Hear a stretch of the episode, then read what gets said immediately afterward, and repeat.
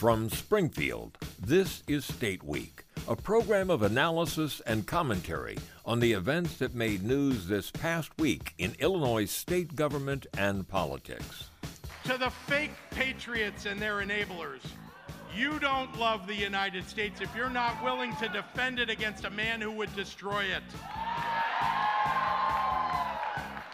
Donald Trump is the modern embodiment of tyranny that our founders feared the most when the guardrails of our democracy, the load bearing walls of institutions of government, the freedoms that this state's most famous son died to protect are under attack, well, then winning is not a luxury but a necessity. Look at the last Republicans that were able to win statewide races Judy Baar Topinka, Mark Kirk, Jim Edgar, all considered moderates and if they were around today in office, they would be considered rhinos. They would be vilified. And I've been, I've been called a rhino. And you know what? That's a major part of the problem with the party. If you don't go along with 100% of the conservative way, if you don't abide 100% by the party platform, you're of no good. The election went big for Democrats in the state of Illinois. Republicans now dealing with the fallout. We'll discuss that and more coming up on State Week. I'm Sean Crawford in Springfield. Our panel includes Charlie Wheeler. He's a professor emeritus and former director of the Public Affairs Reporting Program at the University of Illinois Springfield. And Charlie's also been a longtime State House reporter and observer. Also with us, we have Hannah Meisel, NPR Illinois State House editor. And our guest today is Amanda Vinicky from WTTW's Chicago Tonight. And Amanda, it's always good to have you back with us. I'm always glad to be back with you. Some of my favorite people in all of Illinois government and politics, which is saying something. All right, thanks a well, lot thank, for that. Thank you, thank you very much. I enjoy I enjoy watching your animated presentation every night on TTW streaming. Thanks, Charlie. Yeah, you don't have to live in Chicago to watch. There's my quick shout out before we get to the business at hand. well, speaking of that business at hand, Amanda, I guess not a shock. We've been hearing the polling for for months now, showing J.B. Pritzker was going to pull out this. Uh, race for governor. He did better than that, beating Darren Bailey pretty handily. Any uh, anything that you take away from the results on election night? I, think, as you said, this is not a surprising result. I try not to pay too close attention to polls, let the voters have their chance. And yet, it is not just polling. This is the, the facts of life of Illinois politics in terms of where the population is, just how people's political leanings are, the, the polarization of the state, if you will. That while Bailey clearly did well in his turf, so downstate, much of central Illinois, um, it's not enough to overcome Chicago, where Democrats dominate, period. And not just in Chicago, but increasingly in the suburbs that were once more thought of as Republican mainstays, and then in recent years have gone more purple.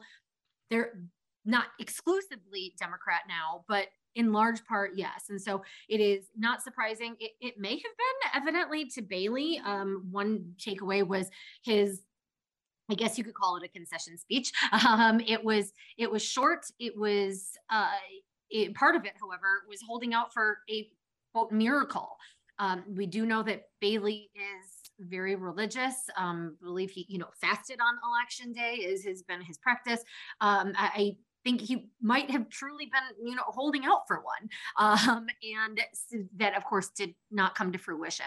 But despite that, he, he did call, he did concede. We didn't see any sort of, um, for much as during the election, there was sort of the uh, stunts that I think were rooted in real concerns for each of these candidates of Bailey wanting to hear from Pritzker that he would commit to remaining as governor and not go for any presidential aspirations. And then Pritzker saying, are you going to abide by the election results for no matter what contest them? Bailey didn't do that. Um, he, he conceded. We will be watching to see what comes of him in the future. I do not think this is going to be a sort of quietly fading into the sunset. He very much believes that there is a movement and we i'm sure we'll spend a, much of this show talking about the, the divide in the gop eh, half of which is um, bailey's side. The other would be those more establishment republicans that clearly again went over to uh, establishment Republicans, moderates, or independents that sort of would flip flop that we, we saw clearly going for Democrats this election cycle. Yeah, and Hannah, you were at Darren Bailey's headquarters election night. Uh,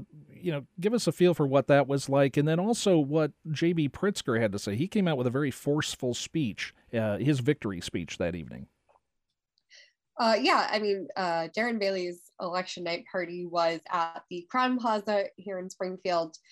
Um, you know, it's it's always a crapshoot to try to uh, you know estimate crowd size, but definitely several hundred uh, at peak. But um, you know, the mood was it wasn't somber, but it wasn't uh, jovial. You know, there was a there was a lot of uh, TV screens in the back projecting all of the networks, Fox News, CNN, etc. Um, uh, people seem to be concerned with races across the country that were, um, you know, obviously closer and more in line with uh, Republicans' uh, interests, uh, you know, nationally than, you know, even though, of course, there are always true believers. You know, those are the people who who would be shocked at a Darren Bailey because you know they're in their bubbles. They maybe don't even know any Democrats. Uh, they they can't really fathom that anyone would vote for J.B. Pritzker or any sort of Democrat. So yeah, I mean, maybe they were surprised uh, by the results, but for the most part, I think that even the people attending that party were uh, they're not. There were when uh, when Darren Bailey finally did come out close to uh, gosh, it must have been like 9:30, closer to 10 o'clock at night to uh, deliver his concession speech. You know, he said what Amanda had mentioned. Uh, you know, folks, there might there's still room for a miracle, but uh, it looks like you know I want to concede, and there were a few people who said.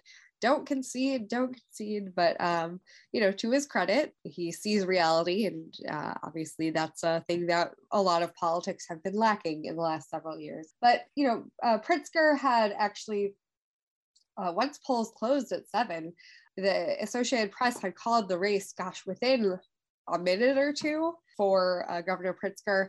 And Pritzker gave his election night acceptance speech pretty quickly without waiting for a call from Darren Bailey. And it was this very forceful kind of repudiation. It's a, it's a lot of what he said before a repudiation of the kind of MAGA movement uh, you know, against whole groups of people. They're anti-trans, anti-gay. Uh, and so uh, Pritzker's speech was a repudiation all of all those things uh, because his speech focused just as much on national politics as uh, Illinois. Obviously, uh, the folks who want to speculate on a presidential run for JB Pritzker in 2024. They clamped down on that. I maybe I'm wrong here. I'm just not as interested in speculating on that. I just I'm not really sure what the value is. If uh, the governor in his second term, if we see him turn away from actually being interested in uh, the business of running Illinois state government, that would be cause for concern if he's spending more time on a uh, you know possible campaign. That would be cause for concern. But I think um, there's still value in trying to be a national figure. I thought it was really interesting this uh, summer. Uh, if we flash back to, gosh, I guess it was July when there was this fight over who would be the next uh, chair um, of the Democratic Party um, after Congresswoman Robin Kelly had served in the, uh, you know, replacing Mike Madigan as chair for the interim period. Um, and then there was like a, a full out election. At that meeting uh, in Springfield in late July, everyone was, of course, uh, Robin Kelly didn't remain chair. Uh, it was, uh, it's uh, now House uh, member Lisa Hernandez from Cicero but everyone on who serves on that body uh, was thanking Robin Kelly for her service and saying what a breath of fresh air it is that um, the chair is someone who actually like wants Illinois to be relevant on the uh, national stage once more. You know, Robin Kelly said herself that when she showed up at I don't know there was some uh, national meeting of Democratic uh, state chairs from all over and uh, they told her she claimed that she was given a standing ovation because uh, no one had from illinois had shown up in that capacity for decades and um, you know, there's definitely some value. There's probably a lot of untapped potential in Illinois, but with Mike Madigan at the top of the party in Illinois, you know, that wasn't really his bag to engage much in national politics. So even if uh, Governor Pritzker doesn't run for president, there's probably a lot of value in him trying to be a national leader uh, because there's just a lot of Democratic power in Illinois and possibly, you know, the DCCC, the DNC, all of those organizations might want to uh, try to tap into it. Well, Charlie, you watched the election returns, and, and it wasn't just J.B. Pritzker at the top. I mean, this Democratic wave here in Illinois certainly filtered all the way down to other races. Yeah, and one of the things I found interesting, and maybe it's just a, a coincidence, is the fact that if you look at the statewide, all the Democrats won, as was to be expected. But the people who won by the largest margins were the two women on the Democratic statewide ticket Tammy Duckworth for the US Senate, Susana Mendoza for comptroller. They both won by double digits. Uh, Duckworth was roughly 14 percentage points ahead of Kathy Salvi, her Republican opponent. Mendoza beat Shannon Teresi by 15. And the best the men candidates could do was J.B. Pritzker, who beat Darren Bailey by about 11%. And the, the women had margins of over 500,000 votes. And the best the men could do was Pritzker's roughly 420,000 over Darren Bailey. So I thought that was interesting that, that the women candidates did so well. And I think another thing, again, in this is to the credit of the the female population in Illinois. The two Supreme Court candidates who won in the new districts, uh, Elizabeth Rochford in the second district up in the north suburbs, and Mary Kay O'Brien in the third district, which is basically rooted in DuPage and Will County and then extends down through the Illinois River Valley. Uh, they both won handily over their male opponents. So, what that means is that when the new Supreme Court is seated in a few weeks, we are going to have a court that has five women out of the seven justices, and we're going to have three Black members for the first time. So, I think that that's progress for the state of Illinois. Well, there were certainly repercussions on the Republican side from this election. We already have heard from uh, Jim Durkin, longtime House Republican leader. He's not going to seek another term in that role, and we may also see a change at the top in uh, in Senate uh, Dem- Senate Republican leadership as well. And Amanda, this is not surprising when you have a trouncing like we've seen across the state here, not just this election, but the last couple of elections for the Republicans. Um, there's going to be calls for change, and that's apparently what's going to happen here. Uh, yeah, I, am not sure how much leadership changes in the General Assembly will uh, accomplish in terms of resolving the woes of the Illinois Republican Party, which are multifold. In part, there had been a heavy reliance on some well funded uh, folks, some private wealthy individuals. We're looking at, for example, Bruce Rauner, Ken Griffin, who've both left for warmer pastures uh, and are now residents of Florida.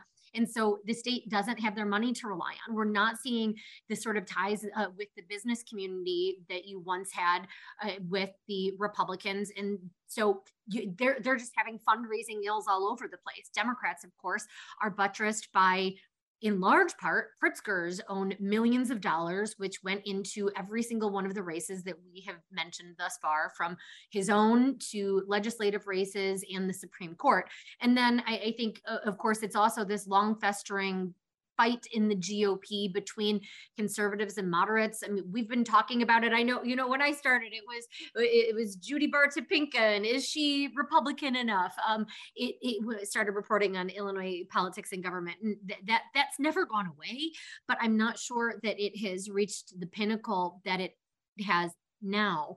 With, for example, um, conservative true conservatives, those aligned with Trump, and we know that the president is not popular in Illinois, uh, that you, we saw Bailey, we saw uh, a very interesting primary race. Much of this can be traced back to that. And so you might have, I, I think, changes in leadership, but what the Republican Party stands for how Illinois Republicans settle, whether it is the quote unquote establishment, which are far fewer in number than they were even just uh, months ago now or days ago, frankly. Uh, that is going to be a an interesting battle to watch and one that I think in large part is guided by what happens on the national level. While all politics is to a degree local, I, I also think that that the brand of the Republican Party and what it stands for. This is something that Jim Durkin has repeatedly said in sort of his exit interviews is that the, the Illinois GOP and what it means to be a Republican in Illinois is again something that is A being decided, but B something that I, I, think voters don't separate very much from what is happening outside of Illinois, particularly in Washington, D.C. Yeah, Charlie, I mean, Republicans, they need to pivot in some way here. There are going to be some people say they need to pivot more and become more conservative. There are going to be a lot of folks who say they're just not conservative enough. And then there's going to be these others who say, no, we've got to get more to become a more moderate party. And if you look at recent success, uh, uh, Mark Kirk, uh, uh Bruce Rauner, those folks were able to win, and they were considered more of a moderate Republican. They're the ones that had success. Where do you see things heading for the Republicans? I guess there are basically two courses they can take. As was suggested, they could decide that, well, we're not quite pure enough. And so we have to get rid of anybody who's not 100% a, a cultural warrior, who's not 100% a, a Trump minion. Or on the other hand, from my perspective, they could become more pragmatic and say, well, it's nice to be ideologically pure, but on the other hand, it would also be nice to actually win some elections outside of our core constituency. One of the things that uh, Leader Durkin has been saying in his exit interviews, he's been pointing out, this is a quote, this is not Mississippi, this is not Idaho. And he points out that when Mark Kirk, former US Senator Judy Baar Topinka, Jim Edgar, that they won because they were moderates. They could present an image of toleration and moderation where the votes are in the suburbs, the collar counties, and parts of the city. And I think that's that's very true. When I started out as a reporter, the the Republican Party was conservative, but conservative in the sense that they cared about fiscal policy, they cared about taxes, they cared about productivity, economic development, those kinds of issues. They weren't so concerned with the culture wars or the, or the, the social battles that have come to characterize Republicans in recent years. And in a state like Illinois, in my opinion, focusing on fiscal stuff is what's going to succeed for the Republicans. That that's an interesting it, statewide. It, that that may be the appropriate calculus, but I'm not sure what is done about voters. Uh, I mean, sure, there could have been greater emphasis in terms of commercials. And I think there's a lot to unpack in terms of where, for example, Richard Irvin went wrong when he had $50 million to spend to win a primary, how that wasn't accomplished. But he did have that money. Um, it well, was, a, I would argue, a terribly a lousy campaign. campaign. I agree. He was not prepared. I just think it's hard to convince voters in a primary that your best interest is to elect a moderate to be electable down the path. P- people who are voting are not political strategists. They're not they're not making that calculation. So while we talk about it, I'm not sure what the Republican Party can do to make that change because it is bigger than the quote unquote party. It is a, a fight for beliefs, for philosophy. And maybe it's well, going to be the Republicans are going to be the minority party in Illinois going forward. One of the things that was interesting, as, as we've mentioned many times, once upon a time, the collar counties were solid Republican and they were very safe for a Republican candidate. And that's where Republicans would win. Uh, J.B. Pritzker, this is a story that appeared in, in the Daily Herald. J.B. Pritzker got roughly half of his total votes from the suburbs. More than a million votes came from the suburbs, which is just amazing. I, I, would also add that we we saw it's not just the General Assembly in Pritzker. I mean, DuPage County has always had a chair that is a Republican. A current state rep who will not right. be returning to Springfield next year is going to be chair. She, Deb Conroy, that is, she was up against Greg Hart, who had cast himself as somebody, as one of these quote unquote old school Republicans who was not concerned with social issues, who said, I want to work with both sides. I'm here to be practical. That was his entire campaign. He still lost. Clearly, there is a trend in the suburbs, and that is one that is continuing to go in Democrats' favor. It's it's not ab- abiding in any way, even when there was supposed to be quote unquote a red wave. I think part of it is is a demographic change, the particularly the growth in the Hispanic population in the suburbs. Hannah, one of the things about the Democrats is when you have the majorities that they're going to have in the Illinois General Assembly and holding all these statewide offices, there is a, a tendency to get a little overconfident. Uh, certainly, that we've seen that in the past as well. Is that a concern? I mean, so in 2018, when um, when then Speaker Mike Madigan won 74 seats in the House, that was the most ever. Kind of amazing though that it was the most ever. It, he accomplished what he always sets out to accomplish which is to uh, grow his power within his own caucus. But it was those folks particularly the women the women who won in this blue wave election in 2018 who ended up taking him down. In 2020 uh, Democrats uh, went down by one seat. Uh, the current supermajority in the House is 73. But uh, this election could uh, go up to as many as 77, even 78. There are still a couple of races that are too close to call. They're still being counted. You know, when you when your caucus grows that big, it's like herding cats because there's just a lot of interests. Uh, sure, a lot might align, but um, even though a lot of the, you know, there's probably there's going to be two main Democratic constituencies in the House um, for the most part. There's the Democrats in the city of Chicago, and then there's the Democrats in the sh- in the suburbs. Uh, of course, there's also a few Democrats in down in the Metro East in Central Illinois, but for the most part, those are the two big kind of sub caucuses. And if you want to divide even further, you also have folks who are representing um, predominantly Black areas of the city of Chicago, folks who are representing predominantly Latino areas of the city of Chicago. Uh, and so those interests don't always line up, and that, that's okay. That's the nature of legislating. Having a caucus that big is not easy. Chris Welch you know, in his first two years in his first term as House Speaker, uh, we watched him struggle with that a little bit. He's a way different personality than Mike Madigan. Mike Madigan, one of his superpowers is that he didn't care if he was liked. Uh, you know, he knew what his job was. He knew, you know, how to appease his members and he knew how to twist arms when necessary. And he didn't care about being liked.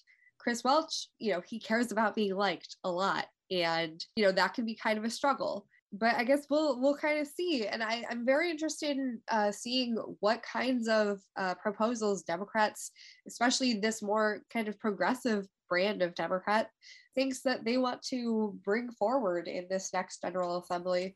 Democrats that of yesteryear, and it wasn't even that long ago, would argue that maybe uh, take your foot off the gas maybe let things ride for a while. In an ideal world people are elected to serve their constituents and to uh, to govern to legislate but also people want to leave their mark.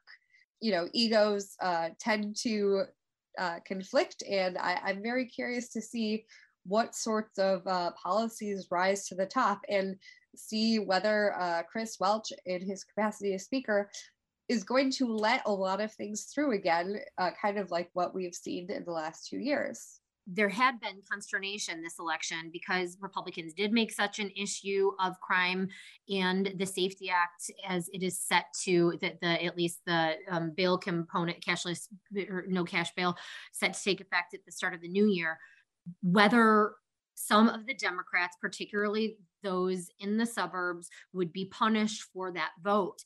And in fact, we we did not see that occur. And so what that will mean going forward in terms of policy if you go by the sort of old Madigan school of every vote up to their own legislature uh, legislator to vote their district keeping in mind that what works for a democrat in one district might not be is winning a message in another uh, we again we did not see any of the candidates punished for that SAFE-T Act vote.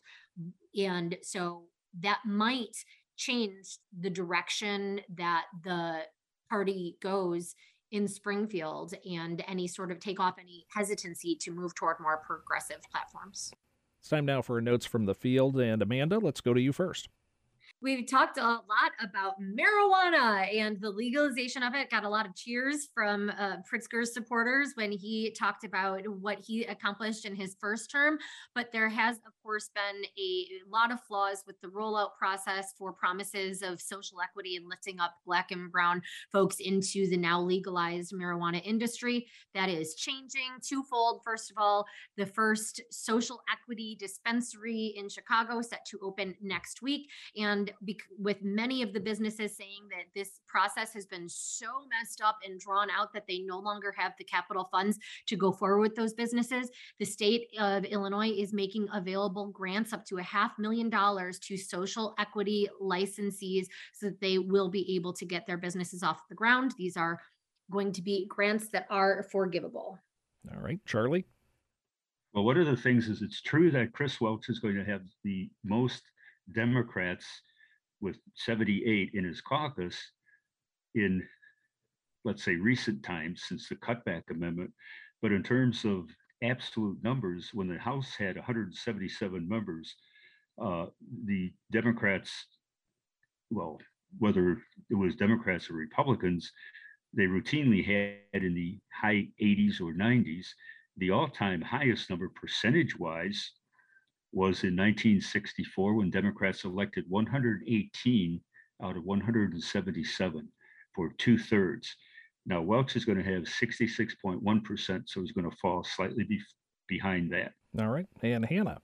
I guess my note from the field this week is a bit personal. Um, today is my last day at NPR Illinois, and I want to, of course, express my gratitude to Sean Crawford, one of the best bosses I've ever had and Amanda Vinicky, who was my first boss at NPR Illinois, technically speaking, when I interned uh, for the station back in uh, during the 2014 legislative session. Of course, um, Charlie also uh, just a huge friend of the station and uh, friend of mine. I feel lucky to say. Um, I'm not going. Uh, too far. I think my career will probably always revolve around state politics and government. But for now, I need to take some time off. It's been a very intense uh, few years. So, uh, but just tremendously grateful for NPR Illinois and all of the listeners to State Week and all of our other programming. Thank you.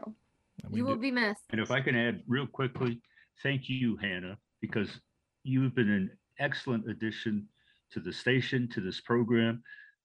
And I particularly like the insight you provide into actual the mechanics of governing public policy and not so much the the who's ahead and, and, and the campaigning part of it. You focus more on the actual governance. Thank you, Charlie. I learned that from you. Um, well, I guess so. I'm I'm a long time wonk. and Hannah, you will be missed, but we do look forward to having you back on with us here in the future. So again, good luck to you and that's all the time we have for this episode of State Week. Our panel included Hannah Meisel, Charlie Wheeler, and Amanda Vinicky with Chicago Tonight.